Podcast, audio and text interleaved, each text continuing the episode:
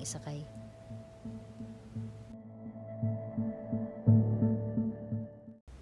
Pare, pasabay ha? Takangiting sabi ni Alberto, sabay mabilis na sumakay sa harapan ng jeep ni Chris.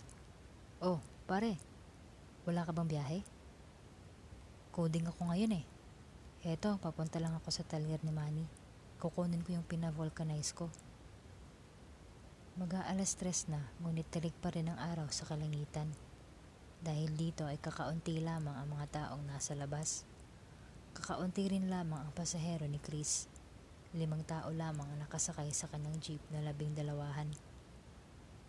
Kamusta naman si Mrs.? Okay lang ba kayo dun sa tinitirhan ninyo? Tanong ni Chris. Ayos naman pare. Salamat sa iyo at nakalipat kami dito. Salamat din at nakakuha ako ng prangkisa dito. Ilang minuto ang kwentuhan ng lumipas nang mapansin ni Alberto ang isang lalaking tumatalon-talon sa di kalayuan. Mahaba ang gulong-gulong buhok nito at marungis ang kasuotan. Ang kanyang muka, mga braso at mga binti at paa ay nangingitim sa dumi. Isang taong grasa. Nang papalapit na sila ay biglang humarap ang taong grasa sa kanila. Itinaas nito ang kanang kamay na tila pinapara ang jeep. Bigla namang bumagal ang sasakyan at huminto sa harapan ng taong grasa.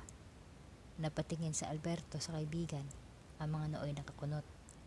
Hindi naman umimik si Chris. Sumakay ang taong grasa sa jeep. Umupo ito malapit sa estrebo.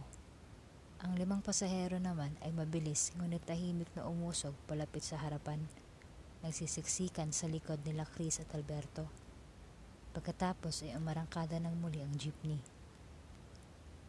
Bahagyang pumihit si Alberto at sinilip ang mga pasahero sa likuran. Ang taong grasa ay nakatingin sa labas, tumatawa habang tinuturo ang kung ano-anong bagay. Ang limang pasahero naman ay pawang nakatakip ang mga ilong. Hindi maiwasan ni Alberto na magtaka kung bakit walang isa man lang pasahero ang nagreklamo sa driver. Muling tiningnan ni Alberto ang kaibigan. Bahagya siyang nilingon nito at nagkibit balikat. Pagkatapos ay bumalik na sa pagmamaneho. Isa-isang nagbabaan mga pasahero hanggang isang malakas na tinig ang kanilang narinig. Para! Itinabi ni Chris ang jeepney at patalong bumaba ang taong grasa.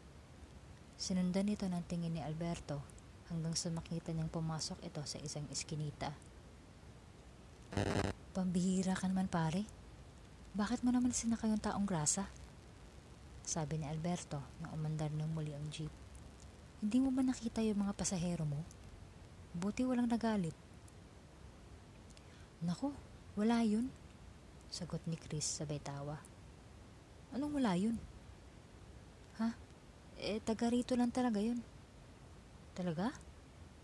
Eh, bakit mo nga sinakay pa? Patuloy na pangungulit ni Alberto. Eh, basta. Anong basta? Napansin ni Alberto na parang hindi mapakali ang kanyang kaibigan. Basta, kaugalian na dito na isa kayong lalaking yun. Biglang napaisip si Alberto. Teka, huwag mo sabihin galing sa mayamang pamilya yun. Ha? Yung taong grasa, galing ba sa mayamang pamilya yun kaya sinasakay ninyo? Ah, oo, tama. Tama ka. Sagot ni Chris sabay muling tawa. Mayaman nga ang pamilya nun. Pinapabayaan lang nilang magalagala. Parang hindi kumbinsido si Alberto, ngunit naisip niyang hayaan na lamang. Basta pare, biglang lungtong ni Chris. Kapag pinara ka nun, siguraduhin mong isasakay mo yun ha. Ano? Ba't ko naman gagawin yun? Basta! Nanlalaki ang mga matang sabi ni Chris. Ipangako mo yan pare. Oo na, sige, sabi mo eh. Napabuntong hininga si Chris at pagkatapos ay ngumiti. Oh, pare, eto na pala yung talyer ni Manny. Bumaba si Alberto sa jeep. Ang isipan ay naguguluhan pa rin.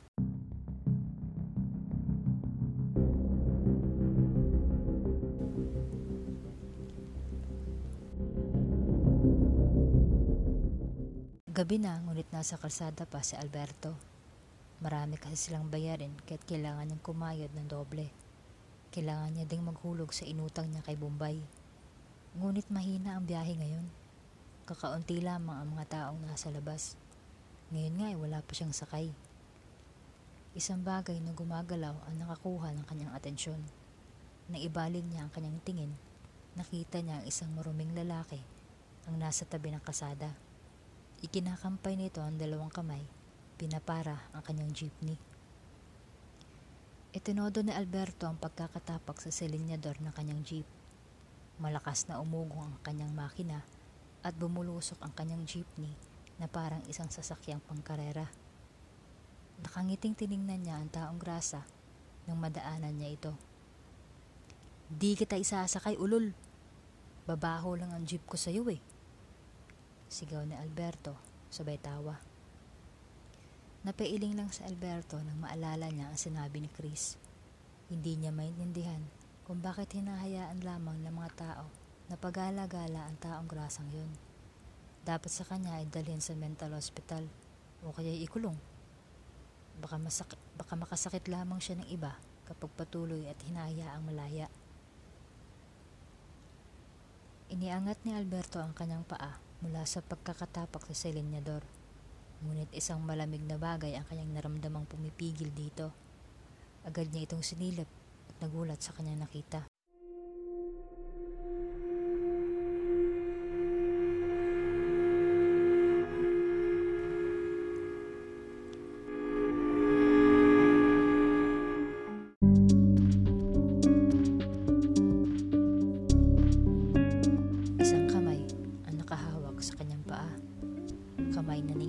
Sa putik. Mahaba at madudumi ang kuko nito na nararamdaman niyang bumabaon sa kanyang balat. Sinubukan niyang iangat ang paa, ngunit mahigpit ang pagkakakapit ng kamay dito. Mabilis na napatingin sa Alberto sa kalsada. Lalo siyang nahintakutan na makita ang palikong kalsada. Agad niyang tinapakan ng preno ng sasakyan ngunit wala siyang naramdamang pwersa. Wala siyang preno.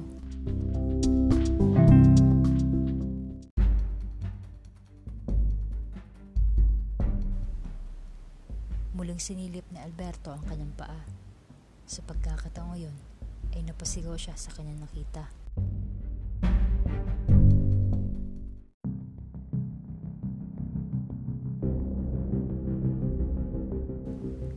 Ang taong grasang nilagpasan niya kanina, ngayon ay nakangiting nakasilip sa kanyang paanan.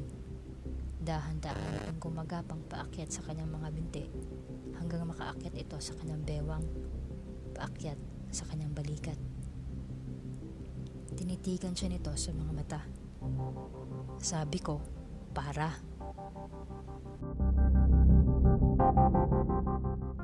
Hindi na nakita pa ni Alberto ang sumalpok minamanay yung jeep sa poste ng kuryente. Grabe, wasak na wasak yung jeep. Oo nga, siguradong walang mabubuhay dyan. Tahimik na pinagmasdan ni Chris ang nakataob na jeep ni Alberto. Kani-kanina lamang ay isinakay sa ambulansya ang katawan ng kaibigan. Dinala rin sa ospital ang asawa ni Alberto dahil nawalan ito ng malay. Si Krista tuloy ang kumilala sa bangkay. Halos hindi niya na ito mamukaan.